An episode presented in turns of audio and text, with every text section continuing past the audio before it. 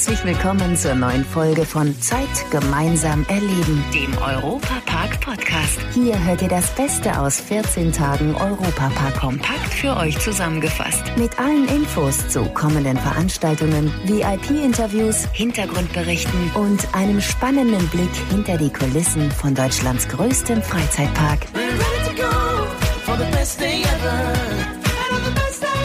Servus, ich bin Matthias Drescher. Schön, dass ihr wieder bei uns seid. So wie jede Menge Stars und Sternchen, die jedes Jahr den Europapark besuchen und dabei wieder zu kleinen Kindern werden.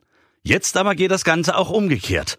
Kinder können in Deutschlands beliebtesten Freizeitpark zu Stars werden. Denn der Junior Club bietet ein Sprungbrett, das einfach nur richtig genutzt werden muss.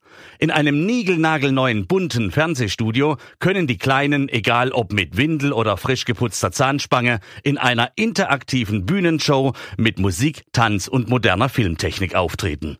Für die Fans der Maskottchen Ed Euromaus, Böckli oder auch Eurofund ist die Attraktion im Themenbereich Holland ein ganz besonderes Erlebnis. So Daniel Kerscher, Designer bei Max Solutions. Er hat die Junior Club Studios mitentworfen. Es ist tatsächlich wie ein Fernseh- oder Filmstudio-Set aufgebaut. Klassisch, genauso wie man sich's vorstellt, mit alten Kameras, Filmdosen, ganz viel Dekoration, das von der Wand hängt und so weiter und so fort, dass man sozusagen jederzeit nutzen könnte, um einen Film zu drehen.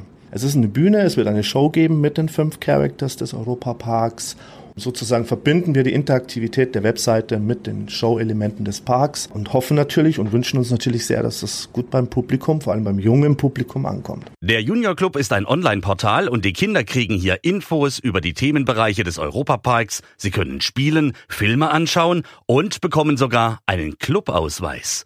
Mit den Junior Club Studios ist das Ganze jetzt auch im Park erlebbar. Es gibt tatsächlich auch Interaktionen in den Studios selber. Das heißt, die ähm, Kinder, die schon bereits Mitglieder sind, die haben ja so eine Member Card, mit der können sie spielen. Das heißt, sie können da Sachen auslösen, können da rumgucken und äh, Scanner bedienen und dann passiert was. Da müssen die Kinder dann selbst interaktiv äh, mit der ganzen Studiokulisse agieren sozusagen. Mehr Informationen zu den Junior Club Studios und wie die Kleinen da ganz groß rauskommen, gibt es auch online unter ep-juniorclub.de. Hinter den Kulissen von Deutschlands größtem Freizeitpark. Fast 4200 Stars kümmern sich im Europapark darum, dass alles gut und reibungslos läuft. Die Rede ist von den Mitarbeiterinnen und Mitarbeitern, die an den Fahrgeschäften und in den Restaurants die Besucher bestens versorgen. 2150 davon saisonal und 2000 sind das ganze Jahr über im besten Freizeitpark der Welt angestellt. Und in den nächsten Jahren werden weiterhin Leute gesucht, denn das neue Hotel Kronasar und auch der Wasserpark Rolantica brauchen Mitarbeiter. Das Problem, der Arbeitsmarkt rund um den Europapark ist leergefegt. Europapark Radioreporter Jörg Schött, wie will denn der Europapark das Ganze schaffen, beziehungsweise wo sollen denn jetzt die Mitarbeiter herkommen? Ja, das wird jetzt wirklich ganz interessant. Vielleicht vorab schon mal ein paar Zahlen. Durch die Erweiterung mit Hotel und Wasserpark und auch so durch die normale Fluktuation müssen rund 1000 Arbeitsplätze neu besetzt werden. Zum einen sucht der Europapark zusammen mit der Arbeitsagentur und natürlich auch in Eigenregie. Außerdem wird auch im osteuropäischen Ausland nach Mitarbeitern gesucht. Und jetzt kommt noch was dazu.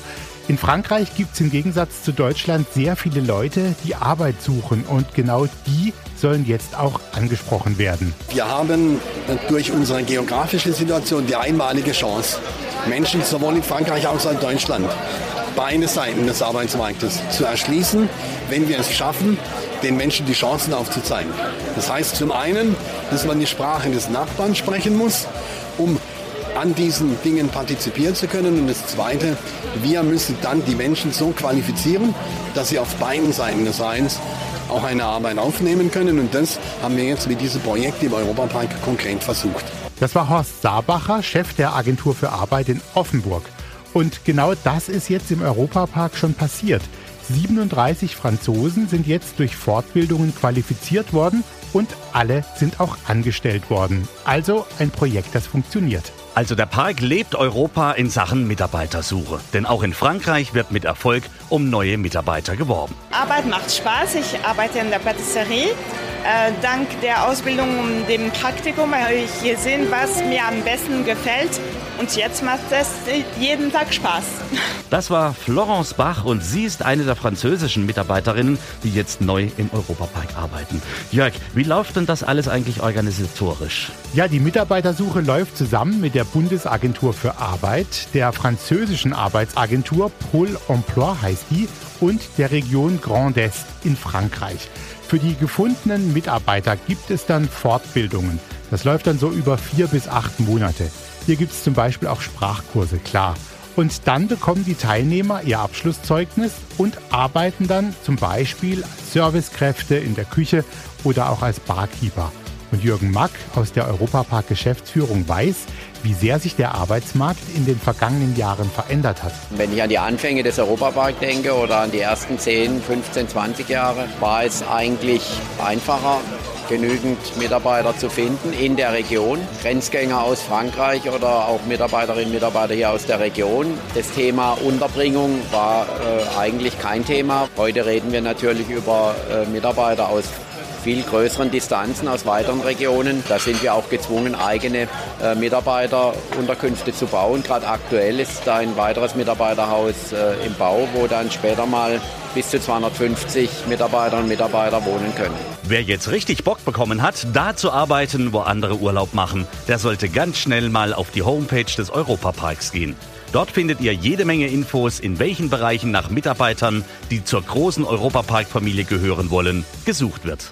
Topfgucker. Die Küche im Europapark. Der größte Freizeitpark Deutschlands lebt den Europagedanken auch kulinarisch. Denn man kann sich an einem Tag durch Köstlichkeiten vieler Länder schlemmen. Extra dicke Pommes aus Holland, Marillenknödel im österreichischen Seerestaurant oder auch Quiche Lorraine im französischen Bistro. Um das alles zu kriegen, muss man nicht tagelang durch Europa reisen. Das gibt's jeweils nur einen kurzen Fußweg voneinander entfernt im Europapark. Und in den Sommerwochen, da kommen sogar noch weitere Genussveranstaltungen dazu. Im Hotel Colosseo wird zum Beispiel im Juli unter dem Motto Viva la Mama an Achtertischen auf dem Colosseo-Bogen ein Menü angeboten. Werner Ganser ist mit seinem Team für die Parkgastronomie zuständig und für ihn ist die Atmosphäre im Schlosspark was ganz Besonderes.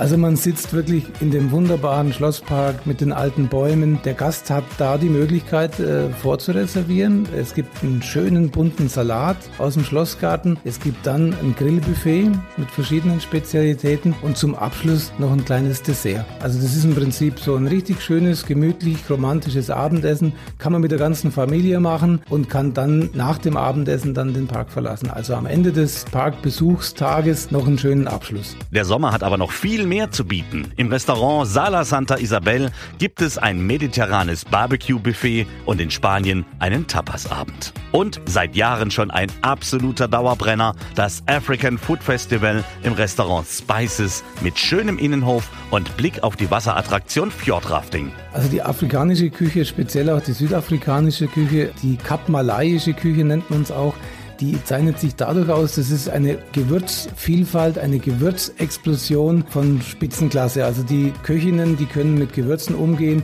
Das ist so ganz anders, wie man hier würzt. Also nicht unbedingt scharf, sondern eben mit den Currys, mit Geflügelgerichten, auch Salate.